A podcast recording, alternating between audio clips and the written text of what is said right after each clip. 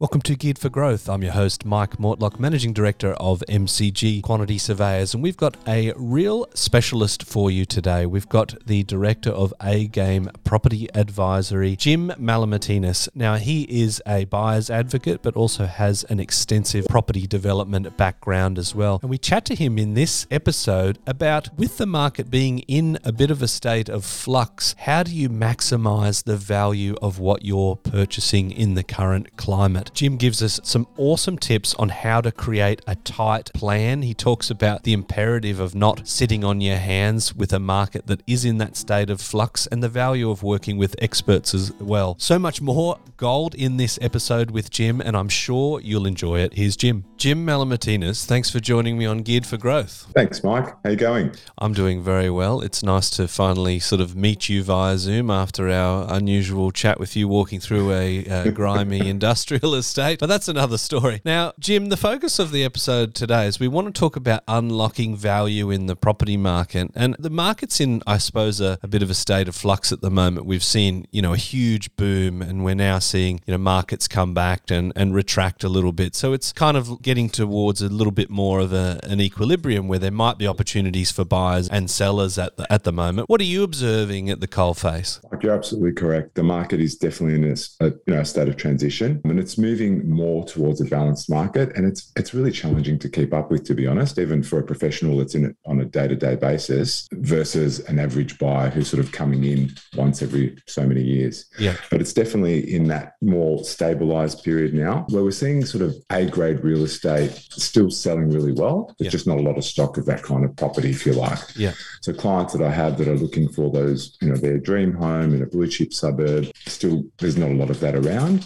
But investment properties, there's a lot more opportunity in certain areas to find those kinds of properties. And every state is performing differently. So if we sort of look at, you know, Australia as a whole, if you like, I know that Melbourne and Sydney are probably taking the biggest hit and stabilized quicker than the rest of the country because we grew quicker and Melbourne more so I would say over Sydney given you know it's a lot more affordable to buy here. And and what I'm seeing is a lot more New South Wales buyers being quite strategic. And half my client load at the moment is Sydney buyers coming into Melbourne and really looking at that affordability aspect of it and investing into Melbourne real estate because it is affordable and it's cooled off a lot quicker than Sydney. But they're also looking at other states like SA and you know Perth in particular. Yep. there's a lot of opportunity there even though there's been quite a lot of growth in those two smaller capital cities there's been quite a lot of growth but there's still a lot of opportunity for those first home buyers and investors alike. But you know even in Sydney there's some opportunities. It just you have to go a bit more regional to Yeah, get them especially at that more affordable price point. and then we go across to Brisbane which is still it's still pretty hot. As of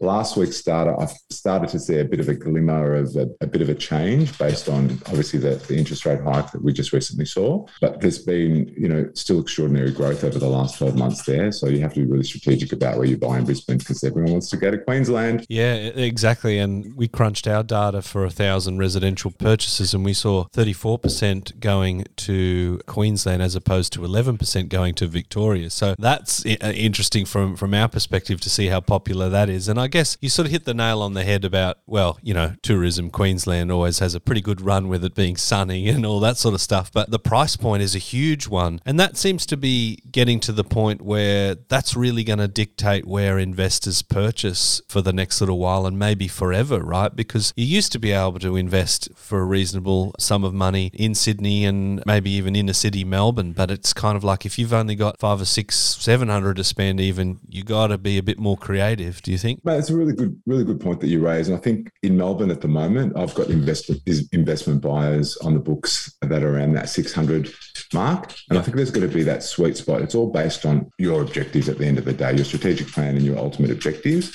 Whether you want to be more cash flow focused or you know capital growth focused. And at the moment, with those buyers that I've got around the six hundred thousand dollar mark, there's really good capital growth opportunities with you know capital uh, being cash flow neutral, if you like Yeah. um, coming up in certain suburbs in Melbourne. So there are still opportunities in Melbourne, really good ones at the moment, especially given the market's cooled off. But Queensland does give you those six, seven percent yields, which you're not going to get in Melbourne. So Yeah, yeah. you know the best I've bought in Melbourne is probably five, five and a half percent yield, but that's really sacrificed the capital growth component. Whereas for these buys that I've got on the books at the moment, we've got really good capital growth prospects, but yields of around, you know, three and a half, four percent, which is neutral at the moment. But obviously as rates rise, there'll be some contribution that's you know, required. Yeah, no, that's that's that's a good insight there. And and I, and when you talk about rates, I mean, the market has been so hot that it really kind of favoured the owner occupiers that are being emotional, right? Because you know we're told as investors not to be emotional. So like unless you were emotional, you were going to miss out on a lot of opportunities, right? Because there are owner occupiers that were going to auction, they'd missed out on two or three, and it's basically you know mum and dad have tapped me on the shoulder and said, do whatever you got to do, don't don't miss out on this. You know, we'll help you out. With the interest rate, uh, rates um, rises that we've seen already, and at the point of recording, it's two, and it's going to go again. You would think. is that where you think there is an opportunity for investors to potentially pick a bargain, or or are we so close to the heated point that bargains don't exist just yet? One, Mike, I think you know ultimately, at the risk of being corny, bargains do exist. I think you've just got to be very strategic in how you find them, yeah. and they're not just for the investor; they're also for you know that home buyer if you like. So i've got a lot of people that have come out of the woodworks that have been waiting to buy their dream home and the time's never been really right. This is that right time for people to either buy their dream home their next home or an investment property. But when you're looking for a bargain it's not always about the price. It's about being very clear on what your criteria is for that property. So ultimately you know if you need a certain amount of bedrooms a certain amount of bathrooms for your family, if it's a family home, if I found a home that was a lot smaller, but it was in the best location, it had a pool, and it was a really great price, well, that really wouldn't be a bargain. So ultimately, bargains are around, but it, they need to fit your, your criteria. And I think probably one example I can give is a recent good buy, I would call it, which was an off market opportunity for an investor from Sydney, ironically. And it was one that was listed by the agent or the authority was signed on the Monday morning. I was in Monday lunchtime. Client was from Sydney. So we did a video call, walkthrough on the Tuesday morning and all our DD. And we'd signed that contract by Wednesday morning. So it was a 48 hour turnaround from when she had listed the um, property to when we had signed the contract of sale. And we were the only ones to see it. So they're the kinds of things where we didn't compromise on the requirements. We were just the first and only to see it. So it was an off market opportunity.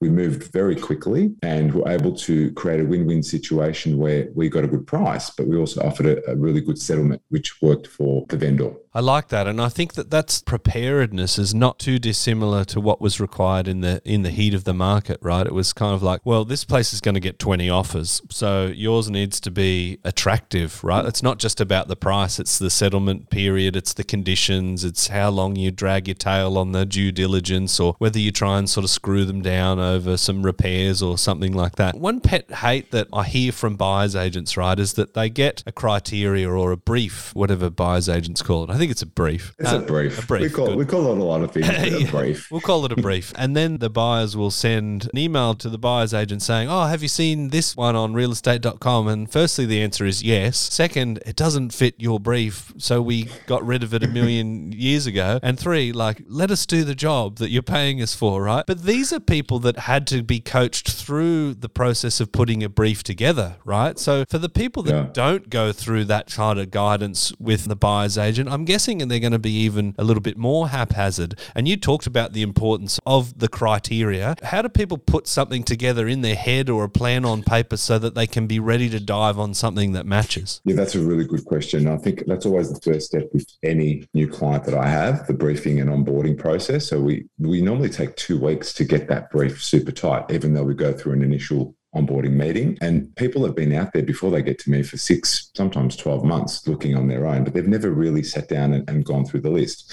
So what I get my clients to do and what I think, you know, my recommendation to your listeners would be is to write out the list that they want, all their requirements in their home, if it's their next home or their dream home or whatever it is. Yep. So say, for example, they've got three children and they work from home a lot more now due to COVID, then they most likely will want four bedrooms and potentially an office. So four bedrooms plus an office and most people with families, I mean, I've got young kids, love having separate living spaces. So two living spaces where you can put the kids and they can play all their games and that kind of thing in a separate zone. So I would, my guidance to people would be to just really sit down and write that list and write it independent of your partner and come together maybe over a glass of wine or over tea, whatever you like to drink, and just debrief because some of the things I find when I, you know, when I meet with a couple is that they're not always aligned. You know, they have different things in their mind and they go to a property and they don't agree. So that's half the issue is they're not on the same page themselves. So write that list of what you want in a property. Get your partner, if you're buying with someone else, if it's just a loan, it's a little bit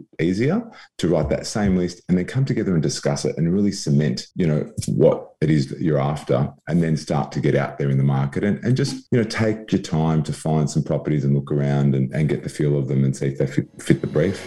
The Geared for Growth Property Investing podcast is presented by our business, MCG Quantity Surveyors. You're an investor or a property professional looking to get the best tax depreciation deductions for yourself or your clients, please get in touch with us at mcgqs.com.au. It's our mission to help as many property investors as we can to maximise their claims and maximise their property education as well. Not only does that sound like good real estate advice, it sounds like good marital advice, Jim. I've been known to be a bit of a marriage counsellor at times too. I think there's value in, in doing that in many aspects of life. And uh, yeah, perhaps you've just cast the searchlight on me and I need to pour my, gla- uh, my wife a glass of wine and have a chat to her. Given uh, the market correction that, that we're in, well, you know, the, the, the focus of this podcast was unlocking value in, in the property market. Uh, you know, we're, we're talking about opportunities to, to maximize what you're purchasing. So we talked about getting the brief and the criteria right, but what other strategies can you recommend that people employ to be able to try and manufacture some sort of value, whether it's in the, the way in or the way out or with renovations? What are you sort of seeing as the best way to unlock some extra value in property at the moment? Such a loaded question and a really big one. So I'll start I'll start small and then we can flesh it out even further if you like. But what I'm seeing with my clients, because I have the two different types, you know, once they have their clear plan, strategic plan, their overarching plan in terms of what they want to do, and then they've got a plan and then all their requirements that we just spoke about around that next property. An example would be, you know, a client that I've just onboarded that's a $2.5 million dream home buyer. So we've got their plan in place in terms of we know they're after a very niche period home with a certain amount of character,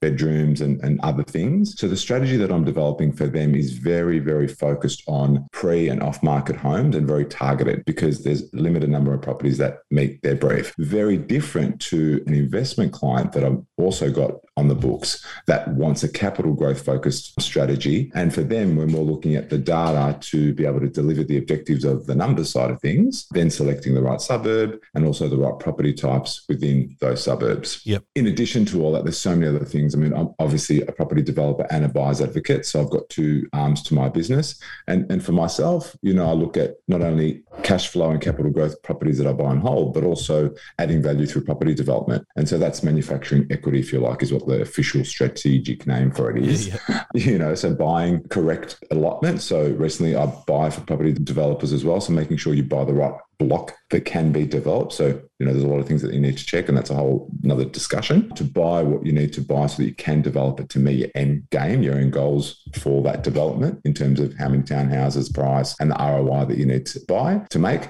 And then finally, there's the, you know, there's the the flippers. And I've never been a renovator. It's just not my thing.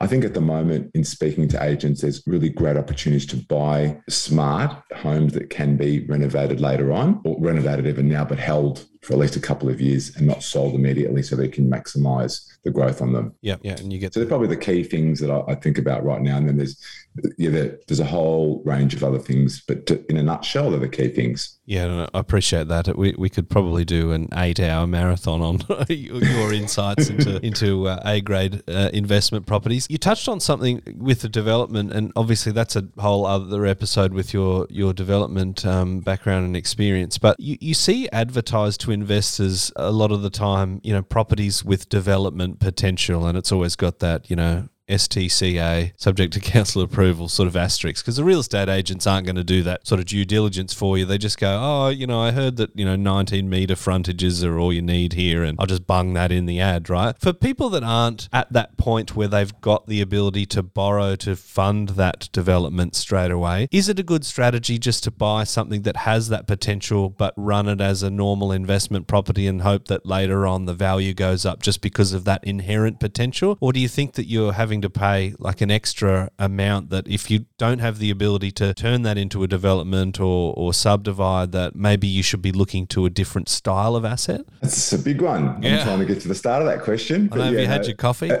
yeah, I've had a couple actually. It's, it's an early one. But I think no, it's a good one in the fact I'll go back to basics. So yep.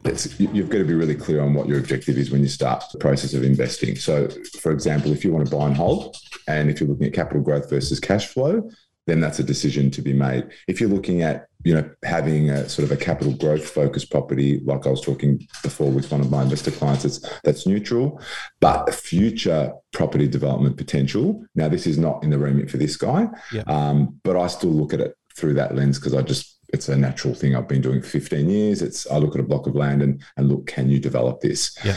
And ultimately, there's a lot of things that you need to check. So there's a, there's a whole process which is you know quite lengthy. You, you need to check with council. There's a lot of websites that you can jump on and check yourself to see if the, the land is developable. There's easements and so forth. There's flood zones to be wary of and, and all, all these different types of things. And also council requirements. But ultimately having the right team of people around you to guide you is critical. Yeah. And sometimes you don't need to to pay more, Mike. At the moment, you know, I'm focused on land banking. So right. it's a great opportunity to to buy property when the market's not so hot yeah. for future development and you can just keep it, you know, rented out and neutrally geared so it's paying itself off. And that's a development that you can do later on. So my recommendation, I guess, you know, a question that you probably didn't ask for my opinion or recommendation, but I'll give it anyway. Yep. Um, if anyone is looking to invest in property at the moment, which my guidance is, it's a it's a great time given the market state that we're in, and property development is on their radar, but they're not quite sure. Is if they're not sure what to do, and it is pretty confusing just in general, is just speak to an expert. Yep. So, you know, either a buyer's advocate in your state, um, real estate agents, architects, even calling the council, just basic 101 stuff. Yeah. You do on your own. So yeah. do the DD first, and you can still you, you may not have to pay the premium that you were talking about before. I think that's really good advice. I, I think like if you've got a brief and the property fits your brief no matter what, and it is advertised with development potential, then that's a great upside. Whereas, you know, if part of the price that you're paying factors in development potential, then you've got to do the due diligence, right? Because you're paying for that that you know that capacity of the property to to do that. So yeah, it all comes down to having that focus and then getting the advice when it's part of the strategy. Look, mate, I'll give you another example, and I know you haven't asked for that, but I just you know bought a block, always adding extra, yeah, yeah, Mike, and you can probably cut it out if you if under promise and over deliver. That's that's that's the way we but do. But I bought absolutely right. I bought a, a, block a couple of years ago with plans and permits for townhouses, and normally people charge a premium when they sell with plans and permits because there's obviously a lot of costs. There's at least fifty thousand dollars of costs involved in those, and as you said, sometimes there's a premium in there. But I bought at a time, you know, a couple of years ago. It was sort of in between COVID lockdowns, and you know, if there wasn't a premium at all. Instead, I bought the property $100,000 cheaper than when it was purchased two years before, and they didn't have the plans and permits. Yeah. So it's just about buying strategically. And at the end of the day, I then did the numbers on those plans and permits, and they weren't viable. Right. So they were useless to me anyway. And I did my own plans and permits that were viable. So I think it's just, yeah, having that support around you where you're just doing things the right way versus just winging it. Yep. And I definitely winged it you know 15 years ago when i started it. Luckily you know know my numbers and, and always was number focused. So you know hasn't it's worked out well in that regard but it's just yeah making sure you do the dd as you go through instead of just you know picking up a dart and throwing it. Yeah that's really important. Now just for some basic advice that let, us say that someone is looking for their first investment property or their second investment property and they just want to make sure that they get some growth right what are some of the key things that you can point to to say look if it ticks one or two or three of these boxes then you're you're on your way to a property that's going to grow in value look i think ultimately if you're starting out in the property market and you're not quite sure where to buy and what to do i think you really need to spend some time doing research. Um, and research is, like I said, is the DD before you even get out there and, and sign something. So for me, the rule of thumb for you know beginners is if you're not sure of what area to buy, what you're looking for, is to just get out there and go to some open, speak to some agents, speak to some independent people like advocates. You know, speak to a lot of range, you know, range of different types of people, but spend at least the settlement period, so 60 to 90 days of educating yourself. Look on realestate.com, see what's actually selling and why. But to answer your question, when you're looking just for an investment focused properties, there's a lot of properties that are sitting on the market at the moment that have been sitting on the market for six, 60 days, 90 days post auction. Yeah. And there's normally a reason for that. So the key piece of advice is what not to buy, which is properties, and people can still choose to buy them, but they may not grow as much in value. So the properties that are sitting on the market at the moment, what we term as B or C grade properties, yeah. are more those ones that are compromised in some way. So they're either on a main road, they're c- close to rail, close to public housing. There's something about them that's not A grade, if you like. It's not desirable to yeah. some degree. And, you know, that varies. Close to a school is not always ideal for some people from an investment point of view, but it works for others. So that's yeah. a, a 50 50. But understanding the drivers of that property, easements are another one, just being out there and sort of gathering all that information is key. Selecting suburbs is the harder one because you've really got to know the data. Yeah. And that data is quite complex when you're not sure and you're doing it the first time. You can Google growth rates and of this suburb and that suburb and all that kind of thing. But my suggestion is trying to get hold of at least historical growth data for the last 10 years and see what the market cycle's been like for a period of time because yep. history is a good predictor of future performance. Yeah, beautiful. Some good tips there, Jim. And to round us out, we're going to try and just cajole you into your top three tips that you recommend people follow when they're considering their property purchase in the market that we're in at the moment? And perhaps perennially if if that works with your tips. Top three tips. All right let's summarize it all.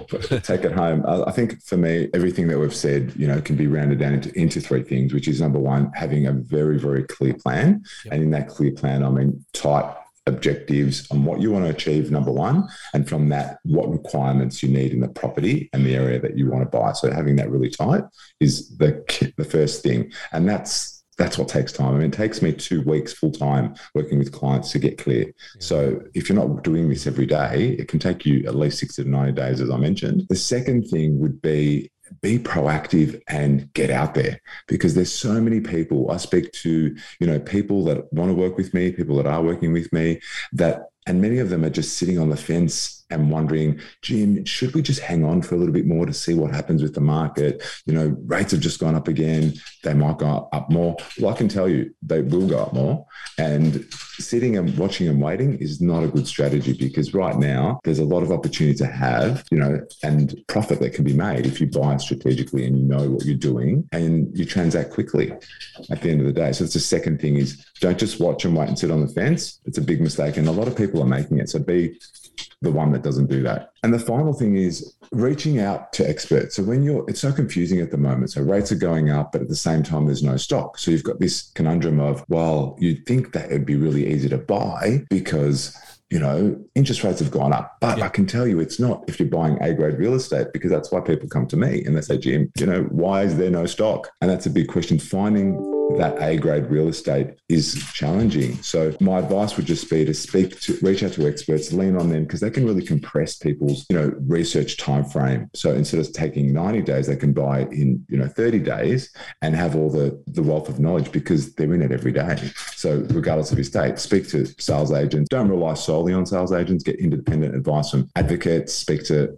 architects, whoever you need to speak to, council, so forth, just to make sure that you've got the clear picture on depending on what your objective is. I love that. We talked in detail about the plan, and that's not something that I've really talked much about on this podcast. So that that's great. I learned a lot, and of course, advocating for experts. I see so much value in the people that I interview. Like you might think you're pretty clever at something, but if you're not doing it day in day out, they're going to run rings around you. And the don't wait thing. I think the second interest rate rise really put the brakes on for everybody, right? And the stats have just changed to 68% of property investors only own one property property. Now, the majority of people are sitting and waiting, and the majority of property investors aren't, you know, super successful property investors. So that correlation should perhaps tell you something that this could be the time to get off your backside and, and do something. So, Jim, that's some awesome advice. Thanks very much for sharing your wisdom today. It's a pleasure, Mike. Great to see you. Cheers. Live in live over Zoom. Next time, it'll be a coffee in person, I promise. Look forward to it, mate. Thanks so much. Cheers, Jim.